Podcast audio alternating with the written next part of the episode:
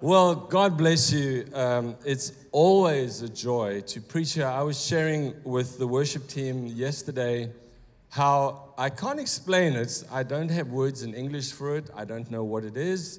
But whenever I preach here, I feel a sense of freedom and joy, um, and even a kind of a peace in the spirit that I just don't feel anywhere else. And so it's, trust me, uh, I'm being blessed just by being here. And so today, the title of my message is Grave or Tree, and we are going to talk about forgiveness. You know, one of those subjects that on the surface of it sounds like a good idea. And then when you start digging into the scriptures and you see what Jesus says about forgiveness and what the Bible teaches us as Christians, I'm speaking to the children of God today, you realize within just a few minutes that it's one of those things that can make or break you. I noticed that when Chris prayed this morning, he did it yesterday as well. He said, Lord, I pray that you will give us what you want to give us, but also take away. And I noticed that last night, went back to the hotel, thought about that. I've literally in my whole life never heard somebody pray that before. And I pray that today Jesus is going to take away from me and from everyone here resentment, anger, frustration, disappointment, hurt, and replace it with healing, life, joy, and peace through His forgiveness and His enabling power. And so in Mark chapter 11, verse 25 and 26, we hear these words. And whenever you stand praying, or whenever you pray, if you have anything against anyone, forgive him. That your Father in heaven may also forgive you your trespasses. But if you do not forgive, neither will your Father in heaven forgive your trespasses. Listen, these words are for people like us, most of us, who already have a relationship with Jesus. Wait, Lord, what are you saying? I'm saved. I mean, I'm going to heaven by the work of Jesus on the cross and his forgiveness of my sins. I have this incredible, immeasurable thing called salvation, this free gift by faith from you. What are you saying to me that if I don't forgive people like you forgave me, you're not going to forgive me? What does that mean? Many times in my life, like I'm sure I would assume all of us, if you're over the age of 20 anyway, or even 15, have been betrayed and deeply hurt by my family, some of you know I've shared a little bit about it. I'm going to talk about it in more depth today, particularly my relationship with my father, who for many, many years I hated because he was so violent and abusive and, and did so much damage to my brother and I, and to my sister, and to my mom. And then by teachers, I was molested when I was nine at school. Parents, I'm not saying you shouldn't trust any teacher. Obviously, there are those that you can. Make sure you know what the heck is going on with your kids, always, everywhere, and make sure you have an honest and close enough relationship with them that they will tell you the minute anything, anybody does anything inappropriate with them, because just a few weeks of, of wrong stuff can do damage for years and years and years. And then again, when I was in high school, when I was 15, I was in the military in South Africa. I had to go. I was conscripted. It was during the apartheid uh, era in South Africa. We were at war with every country on our border, and we had a civil war internally. Uh, it really was a case of you never took any day for granted. You didn't go to school or even drop your kids at school thinking, well, I'll see you this afternoon because you didn't know. But while I was in the military, uh, I also experienced the kind of um, I don't know, it was more psychological and definitely physical abuse. Uh, and it was confusing because I'm like, I'm literally giving you two years of my life. Why are you treating me like this? Um, and then I've also been deeply, deeply betrayed by some church leaders, you know. Um, actually, most of the pastors that I've worked with or under have been real bananas, quite honestly. I mean, men of God who are trying their best, but then had parts to them that I learned more of what not to do than what to do, you know. And please don't get me wrong. Obviously, in my life, I have unconsciously and sometimes, unfortunately, consciously, have also been a banana to others. Isn't that a great word? You can apply it to anything. It's a very South African thing. You can either say, oh, don't be such a banana, you know, let's watch the movie, or you can say, don't be such a banana, you know and you can associate whatever meaning you want. Um, and then also in the last seven, eight years being back in the business world, man, have I encountered some bananas, capital B, drop shadow, underlined, italicized, 120 font, crooks, deluxe. I literally worked for a con man for two and a half years, like a world class I wanted to print a t shirt, I, I, wish I was joking, that said, I survived a real con man. Like these guys you see on TV, you know, who also claim to be a Christian. But here's the points of what I've just said to you. You know, in, in, in every case, this kind of covers every arena of my life, but in every case, because I'm a Christian, I had to forgive, and I have forgiven every one of those people who's done damage to me. And you know why? Because God requires it of me. Because it's a commandment. We just read it in Mark, and we're going to see a few more verses where we are instructed to forgive those who harm us. It is a part of our Christian faith.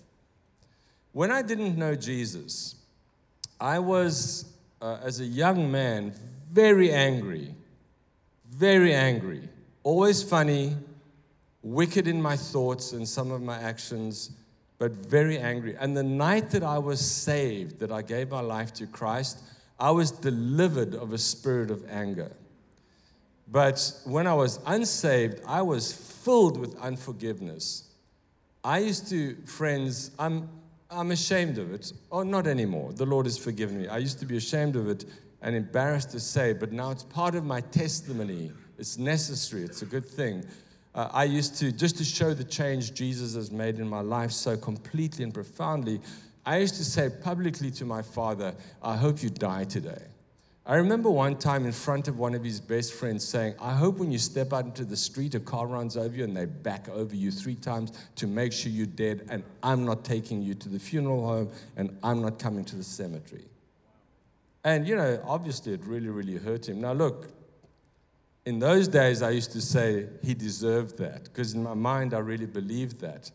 But not understanding as a parent myself, how, how damaging that would be for your kid to say that to you. But the night that I was saved, I felt physically and definitely spiritually like a thousand tons had been lifted off my shoulders. I went from a very angry guy to the smiling, kind of floating on air. The first few months of my salvation, I was baptized in the Holy Spirit and speaking tongues. Two months later, God healed me of a back problem, you know, and in fact, so much so that my parents wanted me to see a psychologist because they thought that I was in a cult and that I'd been taken captive. And they sat me down one evening and was like, all right, what's happened to you? We actually prefer the old Lorenzo because he was more predictable, you know. That's the kind of change that Jesus brings into your life. In Matthew 6, verse 12, in the Lord's, we call it the Lord's Prayer, but really it's the disciples' prayer, right? Because the disciples came to Jesus and said, Please, will you teach us how to pray? I think it is a combination of two things that they were used to seeing him speaking to his father and wanted to understand better Like, what's happening there? Because whenever you speak to your father, it's kind of you come down the mountain, or if you're even just 100 feet away, when you come back to us, like miracles happen. So we'd like some of that. And then part of it was them beginning to grow in their relationship with Him and understanding more and more the kingdom of God. And they just wanted a better understanding of what prayer actually is. And so Jesus teaches in this prayer Our Father who art in heaven, hallowed be thy name, thy kingdom come. And he says these words and forgive us our debts as we also have forgiven our debtors. In other words, let's reverse that. As we have forgiven those who are indebted to us, so please, Lord, will you forgive us? In other words, for the followers of Jesus, for those of us who are Christ followers, God has an expectation that as He forgave us, we read that starting off this morning, that in the same way, and by the way, you can only do it in His strength. I do believe it is impossible for a person without the power of the Holy Spirit in their life to properly and completely forgive. You can be unsaved and partly forgive, but to completely be free, only the power of God can make that real because only God went and died on the cross and actually took your sins and mine and forgave us. And it's that same Holy Spirit who enabled Jesus to do that who now dwells in us. And so it teaches us in the disciples' prayer that God has this expectation of us.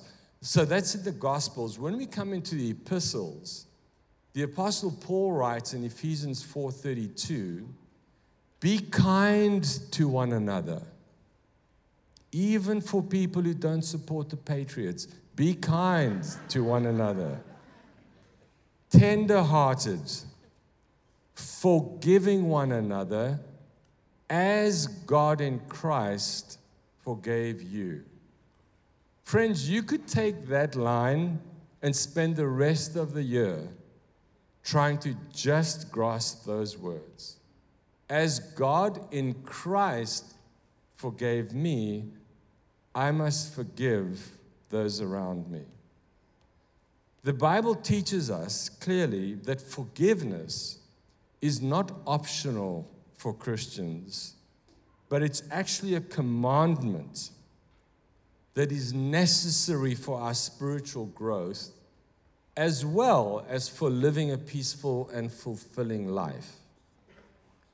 If you are not free from unforgiveness, it's not impossible, but it's very difficult to fulfill the calling that God has on your life and to live the kind of abundant life that Jesus speaks about. Because, friends, forgiveness is life. It unlocks freedom and freshness in our spiritual life. When you've forgiven somebody genuinely and you've cried your tears, or even if you haven't, but don't you feel that freshness? It introduces new life into yours, it enables new power. The Holy Spirit invades you and flows through you. It allows God's anointing to move through you so freely. And I don't know about you, but when I forgive somebody, I instantly feel drawn closer to the Lord. And I know now what that is. It's because I've just behaved like who He is. I've just become a little bit more like Jesus. And so my spirit is able to commune with His that much more easily.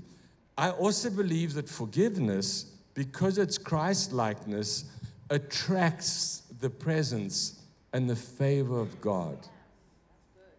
Right? Isn't that beautiful? Thank you. I imagine God in heaven going, Oh, I just, she just forgave. I want to be with her. He just, I, oh, what happened there? Let's go find out. I imagine your angels throwing a bit of a party, forgiveness, or whatever.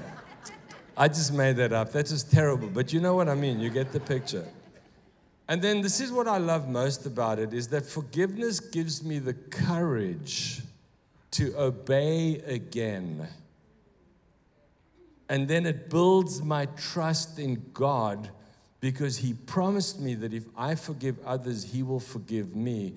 And I've recently, just in the last three or four months, been using this beautiful phrase that God has given me personally, but I'd love to share this any opportunity I have. I want to feel the pleasure of the Father.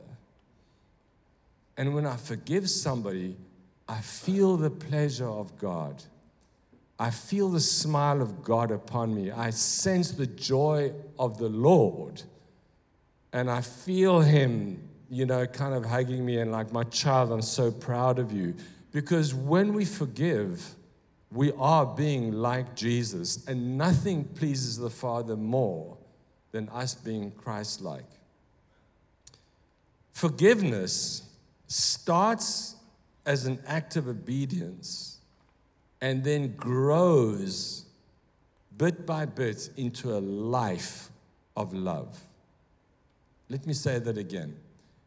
Every act of obedience, or oh, every forgiveness, every time you forgive, starts with an act of obedience. And we're going to talk about that practically, how to do that. But then it begins to grow and grow and grow, eventually, where you find yourself living a life of love.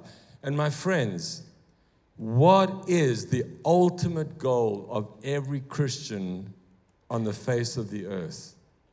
To obey the great commandment, which is to love the Lord your God with all of you, and at the same time, to love your neighbor as yourself.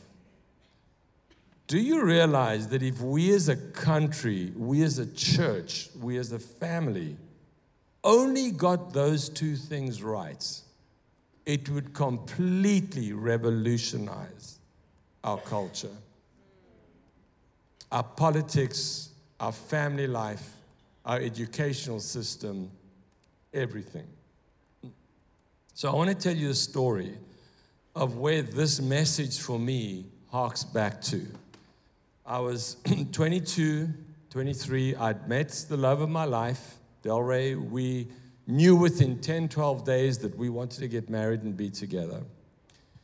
But in this time of war in South Africa, it was a Friday evening. I remember exactly where I was. I can smell the smells, feel the feelings, never forget it.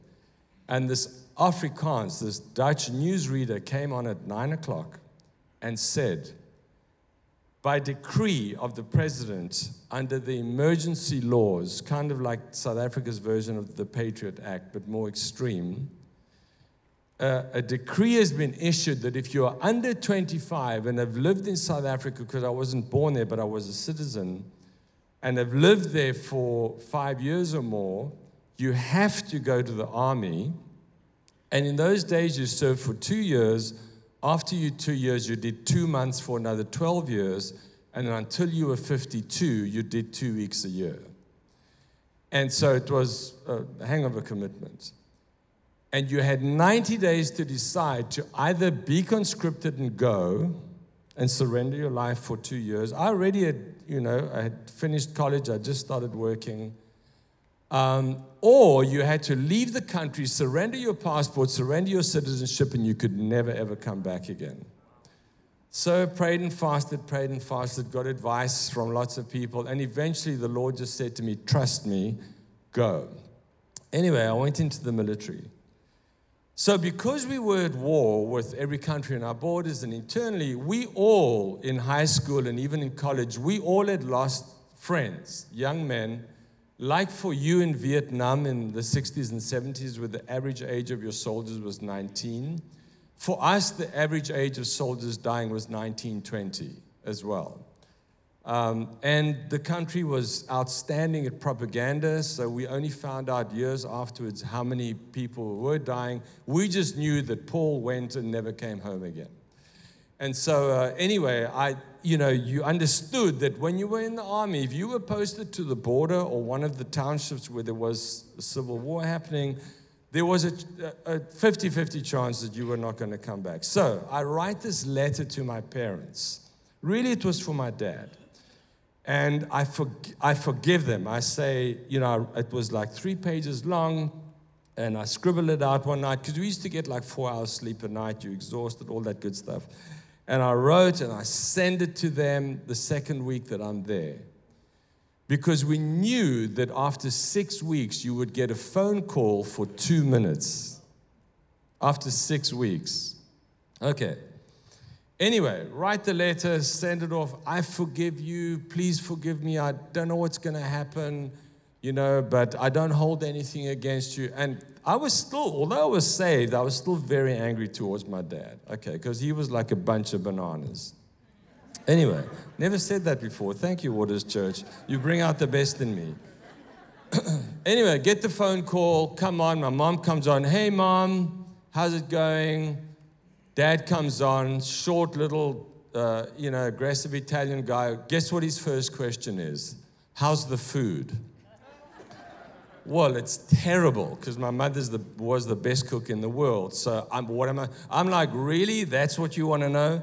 So then, halfway through, after about a minute, I'm not making any of this up, this lieutenant comes and starts screaming in my ear, Get off the phone! You know, it's, it's the next guy's turn, etc. And I turn to him, Man, I, I, am not a violent person. I wanted to clobber this guy because I'm, I'm, my next question was, did you get the letter? And my dad goes, Yeah. And I said, Well, did you read it? Yeah.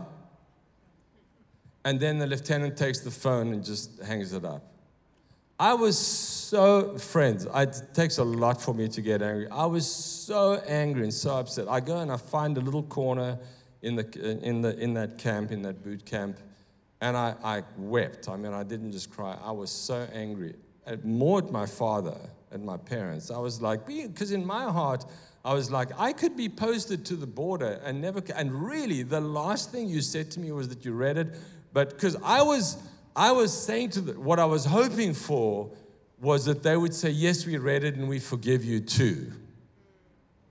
And anyway, as I'm crying, there's a moment of quiet, and as clearly as I'm talking to you this morning, the Holy Spirit whispers to me, just gently, but clearly Lorenzo, why are you expecting unsaved, ungodly people who don't know me and don't know my word to behave like Christians? And I was like, and then this changed my life. The Spirit says to me, You're born again, you're filled with me, you go first. You go first. You forgive them. And the Lord literally gave me this instruction, and I was aware that it was Jesus speaking to me. And He said this Say out loud where you are now. I was actually on my knees in the dirt I forgive you, Dad, and name him. And I forgive you, Mom, and name her. And I just did that. And I can't explain it to you. It's one of those spiritual mysteries, which I'm sure in heaven I'll find out how this works one day. But it was absolutely gorgeous. And I felt this weight lift. It was similar to the night that I was saved a few years earlier.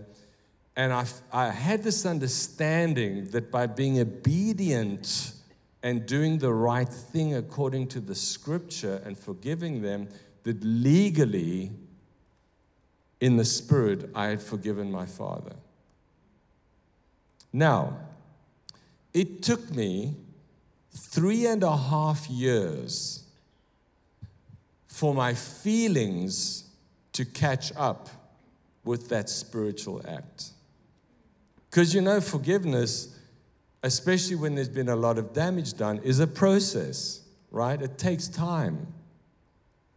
Letting go of resentment and anger and stuff, by the way, that you either had learned to live with or that you had pushed under so deeply, and that the Lord, very carefully, like a perfect surgeon, when you're ready, says, Okay, let's fix this part.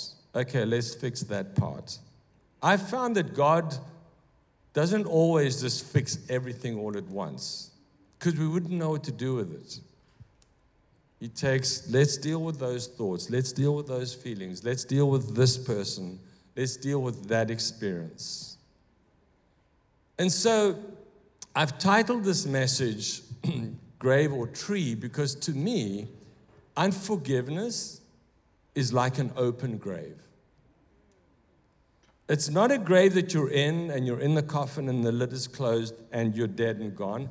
It's like a grave that you live in that you could escape out of if you really wanted to, but you know what? You're in this place that's half death and half life, and you feel held back and you can't quite do the things that you really want to do, and it's very frustrating, and it keeps you in the cycle of anger and resentment and frustration then you have moments of hope, and then you think you're going to get out of this thing, and then you find yourself just back in it again.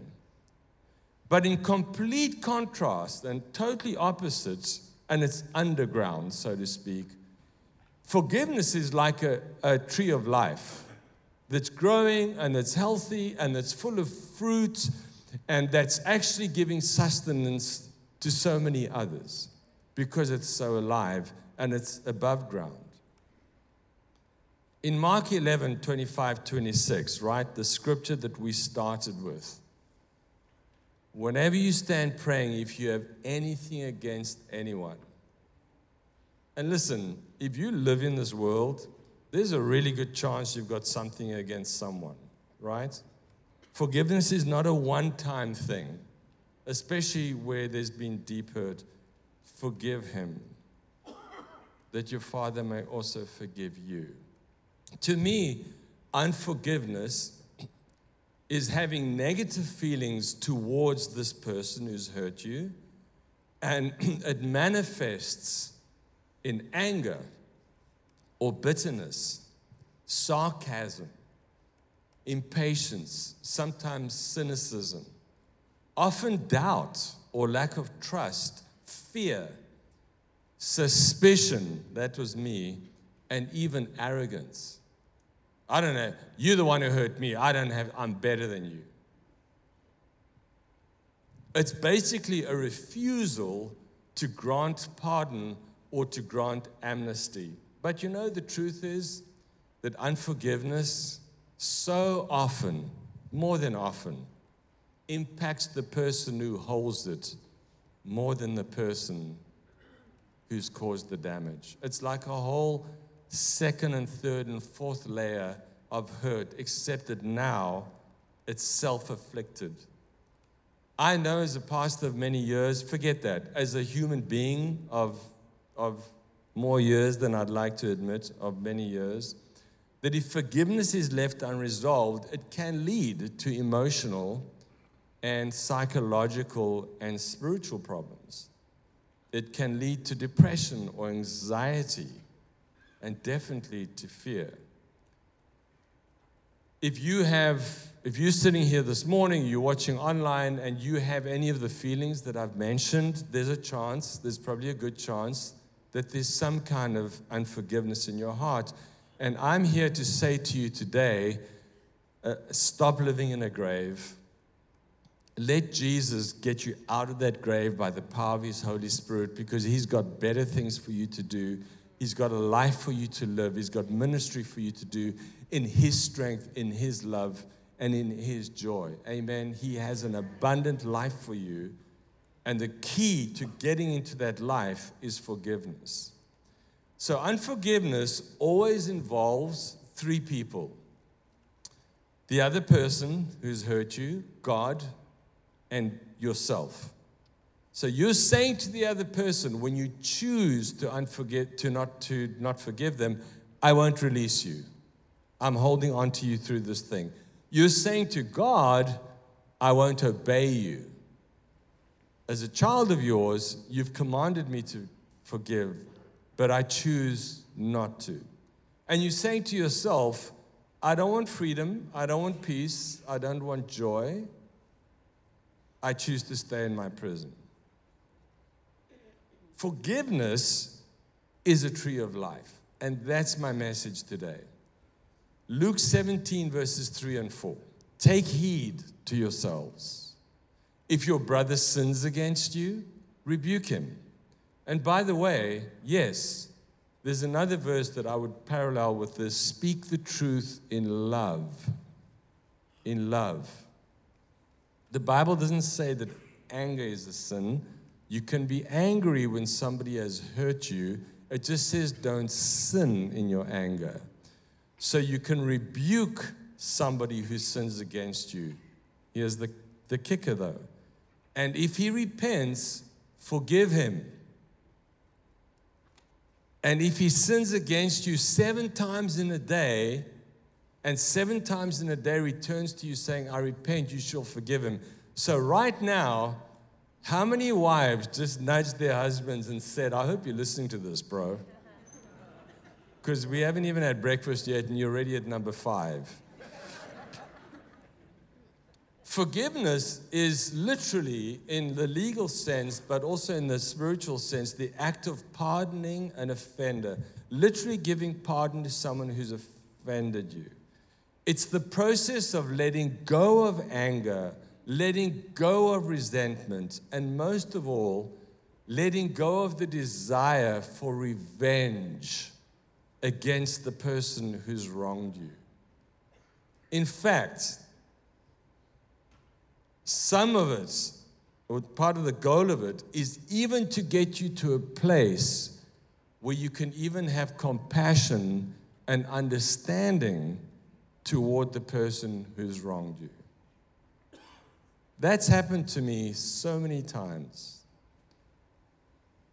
My f- parents sent me to Italy when I was 19, right at the height of my hatred towards my father, to spend a time with, with his family in Italy. I was bringing them over some money. And I spent a month with his mom and his sister. They're both dead now.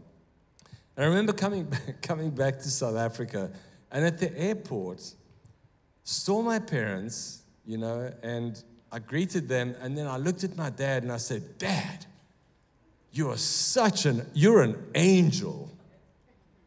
And he was, What, what, what, you know? And I said, Compared to your mom and your sister, you're an angel. Now, the irony is that my father had been so badly treated by his mother but had this psycho kind of relationship with her. Maybe you have family members or relatives or friends like this, where he was still afraid of her, even into his 50s and 60s, and dared not say a word against her. Everybody else in his life was like, she's literally psycho. She's horrible. She's like, don't eat the soup kind of person, you know? I only saw her four times in my life, and it was enough. I literally would not let our kids ever meet my father's relatives because they were that broken and that mean. And when I was younger, I didn't understand where it was coming from. But after meeting his family in his village, I began to feel a bit of compassion towards my dad because they would gladly and openly talk about the times when they used to beat him. Like on his 20th birthday, he was supposed to be home at midnight, and he came home at 20 past.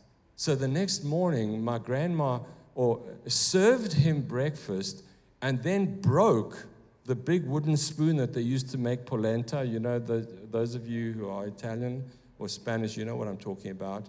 Broke it over his head and cut his head open, and he was bleeding and had to have stitches. Happy birthday, Dad. So when I said to him, You're an angel, then he was so angry with me because you know, he said, What are you talking about? I said, Oh, no, your mother's psycho. She's crazy. Like, compared to her, you're normal, you know. Anyway, he didn't get the joke. I, I meant it too. Um, but forgiveness, like unforgiveness, also involves three people you and God and the other person. What you're saying to God is this it's beautiful. Lord, I believe you when you say that if I forgive, you will forgive me. There's a powerful word here because when you've been hurt, what's the thing that you lose that is most precious? Trust. It's very difficult, sometimes impossible, to trust those who've really hurt you, right? It's like whatever they say, you just don't believe them. And so when you do forgive and you experience God's forgiveness, and you're saying when you when you give forgiveness, you're saying to the Lord, I believe you, and I trust you that your kingdom works this way, that if I obey your command, you will fix me. And I am living testimony, as I'm sure many of you are, to the fact that that's absolutely true. You're saying to the other person, I free you. Be free. No more chains. There's no revenge in my heart. I'm not going to come after you. You don't have to look over your shoulder. You know what? When you still keep doing your stuff, I'm not going to talk back. I'm not going to let it get to me. I'm free. I want you to be free. And you're saying to yourself, I'm getting up out of that grave and I'm going to become a tree of life like Jesus. I'm going to become a source of life and of joy and of peace for others. All right, so let's bring this to a close. How do you and I actually forgive somebody? And I'm going to share a few things that have worked for me and that have worked for many others that I've known over the years. And I hope that at least two or three of these are things that you can take home and today that you can put into practice. The first thing is like happened that evening in the boot camp is you've got to make a decision to forgive. You know how love is a choice? You know that saying, you can choose your friends, but you can't choose your family?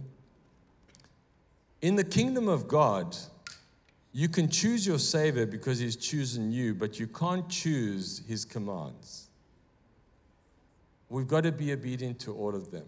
And so I and you have to make a decision to forgive regardless of our feelings. And when we do the right thing, I promise you, I'm living proof of it, God will make sure as He heals you that your feelings will catch up with the spiritual act that you took, that act of obedience. Decide to let go of those negative feelings how it worked for me is that, because you know, for those three and a half years after I'd forgiven my dad, you know, I mean, I'd, we get on the phone or when I'd get some leave and I'd fly down to Cape Town and see him, and he was still him. So he'd still be his racist, mean spirited, rude to my mom self, and those feelings would immediately boil to the surface.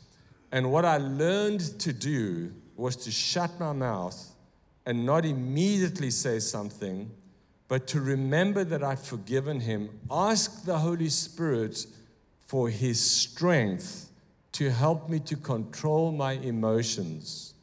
But I would do what the scripture says is rebuke those who sin against you. And so I would calmly say to my dad, Dad, no. None of that language. Friends, when my daughter was nine months old, I walk out of the kitchen into our lounge and he's giving her beer. And he thought nothing of it. You know, he's not an, he really is an evil guy. And I was like, What are you doing? Whoa, what's wrong? She wanted.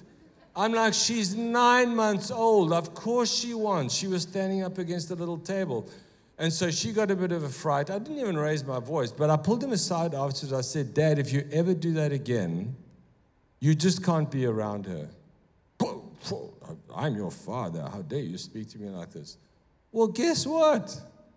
Two days later, same scenario, except this time he's giving her red wine. So this, I was, oof, I, you know, my feelings got a little bit better. And so I immediately, I dragged him, I took him outside. I said, What did I say to you the other day? Yeah, but it's just, you know, because in his mind, it was like, My son's not going to tell me what to do. And I said to him, I calmed down right away and I said, Listen, I went like this. I said, Look at me. If you do that one more time, you will not be around your granddaughter. You know what? Before they left, he apologized. He was like, You're right. Because when my mother found out, I mean, we heard her screaming at him from three rooms away. God bless moms. But I learned even in that experience that it's a process. I didn't have to raise my voice, I didn't have to shout at him. I didn't have to react like I would have a few years before, but I also didn't just have to accept the wrong behavior just because he's a family member. Does that make sense? And secondly, I would say, you know, acknowledge your feelings. It's so important. I know as a Christian in my early days, I used to get so confused because I once heard a preacher say, well, you know, if you forgive somebody, you've got to forget. I don't agree with that at all. You, how can you forget abuse that happened to you as a nine year old? I haven't forgotten that activity. I tell you what, I have completely forgotten is any anger, resentment, feelings of, of hurt or whatever. The Lord has delivered me and freed me of those. What the memory does is teach me to not be in that situation again. What the forgiveness does is deliver me from the bondage that that could have kept me in for the rest of my life. And so it took me years, especially as a Christian, you know, because you're just supposed to love everybody. And it's okay, it's normal, and you should, when stuff has been done to you that's completely unjust and unrighteous, it's okay to feel feelings of anger. It's not okay to sin in your anger. And then just let go of blame and the need for revenge. Because you know what? Especially when you're dealing with mean people, they get a pleasure out of you being upset. Manip- manipulative, hurtful people want a reaction. And when you give them permission to take control of your emotions, they feel like they've won the jackpot. And so it's important to, when you let go of the blame and you give your need for revenge to God, because what does the scripture say? God says, Vengeance is the Lord's. And listen, as a father and a grandfather, three times over, by the way, two more since we last met each other. Glory to God. Tell me there isn't a God in heaven. Grandkids are phenomenal, right? Hello, Caden. He's watching my four year old grandson. As a father and grandfather, I got to tell you, I. Let me not say what I was going to say. What the heck? Let me say it. It's Waters Church. If somebody hurt one of my grown kids, especially my grandkids, you know, there's a part of me that wants to like do, do real damage. It's natural. It's natural. And only by the power and the strength of the Holy Spirit am I able to overcome those, those impulses, right? And it's the same with the need for revenge. Let it go, give it to God. My point I was going to make, sorry, I've just remembered, is that as much as we are looking out for our kids, God is looking out for us too. And then, as I was sharing that story with my dad, you know, find a way to practice empathy and just try to, for a moment, understand by God's grace, and you need God's help with this, what, where that hurt that's being given is coming from. And this is what my counsel would be, or my advice would be. If it's coming purely from a place of meanness, sadism, deal with it that way. You're a horrible person. I don't have to be in your company, and you certainly don't need to be in mine, especially where kids are involved. Leave my house. If it's coming from a place where that person has been damaged, we can be the bigger person, still rebuke those who sin against you, speak the truth in love, but at the same time, the flip side of that coin can be a prayer like this Lord, if you have entrusted me with this struggle because you want to use me as an agent of healing, give me your wisdom and your strength to do that. And you'll see what I mean in a couple of minutes. And then remember that, you know, forgiveness is a process. So I think it's a healthy practice to daily do a forgiveness checkup. I do this every night when I, I really do, every night when I go to sleep. Lord, is there any unforgiveness in my heart? Because God forbid, I don't want to be in my sleep and, and die in my sleep, stand before the Father. Oh, welcome, my son. Uh, anyway, there's like seven people that you didn't forgive that you should have. You know, this is not a, uh, a works thing I'm talking about. It's just a good practice to make sure that your heart is clear before the Lord because it's really about your walk with the Lord more than anything else. And then I would encourage you also to be a quick forgiver. Make sure that the devil can't get his claws into you, that when harm is done to you, forgive the person. Remember what I said earlier. If somebody's abusing you, get out of the situation. You don't have to stay in it. We aren't pawns, you know, we aren't just whatever on a checkerboard, pawns to be moved around. Uh, we, don't, we aren't people's playthings. But be a quick forgiver because it makes sure that nothing can take root, that you don't get a root of bitterness in you. And then also, flip side, be a quick repenter. When you've caused harm, you repent to God and ask forgiveness of the person that you've hurt. You know, from time to time, my wife and I, and praise the Lord, in December this year, we're, the Lord willing, we'll be married 38 years. And and we get on really, really, really well. Obviously, we've had differences and all that good stuff. She's not as good as me, and you know, I've learned to live with it. No, the opposite is true. I've married super way up. You know that. Any of you have met her. But I love to say what I'm going to say now, and maybe this is the thing that's going to help most of you. You cannot take two sinful human beings, and a saint is nothing more than a sinner saved by grace. We're still sinners. You can't take two sinful human beings in this broken world, put them in each other's space for decades, and really expect that there aren't going to be problems somewhere along the way. Three times, three times, I've had couples in my office as a pastor who said to me, We never fight.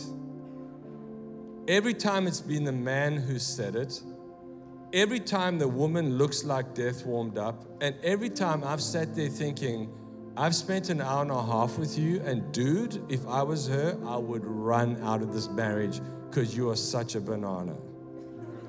There's no fighting because one is so controlling over the other. No fighting doesn't mean that there's love and acceptance and all that good stuff. And so let me finish with this. You know, my father got saved two months before he died. And he, in his 70s, he had his first stroke when he was 52, another one in his 60s, and then two in quick succession in his early 70s. And he became paralyzed all the way down his left side and even the left side of his face. And one day I got a call from my sister, and she said, The doctor said, if you want to see dad alive, they lived in South Africa, in Cape Town. You need to come now. And I did. And uh, I nursed him for 10 days um, before I flew home. We got him into a nursing home, into the place that eventually became the place where he moved on from this earth. And you know, this is my testimony that the man that I genuinely wished dead when I was 20 at the end of his life, I was feeding a pea at a time. I'll never forget this till my dying day and how the pea, he couldn't get in his mouth. And you'd see the look of embarrassment come in his face, and I'd say, It's okay, Dad, it's okay. And I'd get the pea and we'd try again. And he asked me to read the Bible to him in Italian and out of his eye that was open, he's crying. It was deeply, deeply moving. But this is my memory from those 13 days. Taking him in the wheelchair out into the sunshine. It was a beautiful day. There was such a sense of peace. And I was marveling in my heart. I was literally thanking God. I was saying, Lord, only you could do this because I felt such a deep love towards him. And I'd completely forgiven him. We'd forgiven each other. We talked about it several times. And here I am with my dad. And he gestures like this to me. And as I put my ear by his mouth, he says, I love you, my boy. I love you, my boy. Those were the last words my father ever said to me on this earth. He died six weeks later.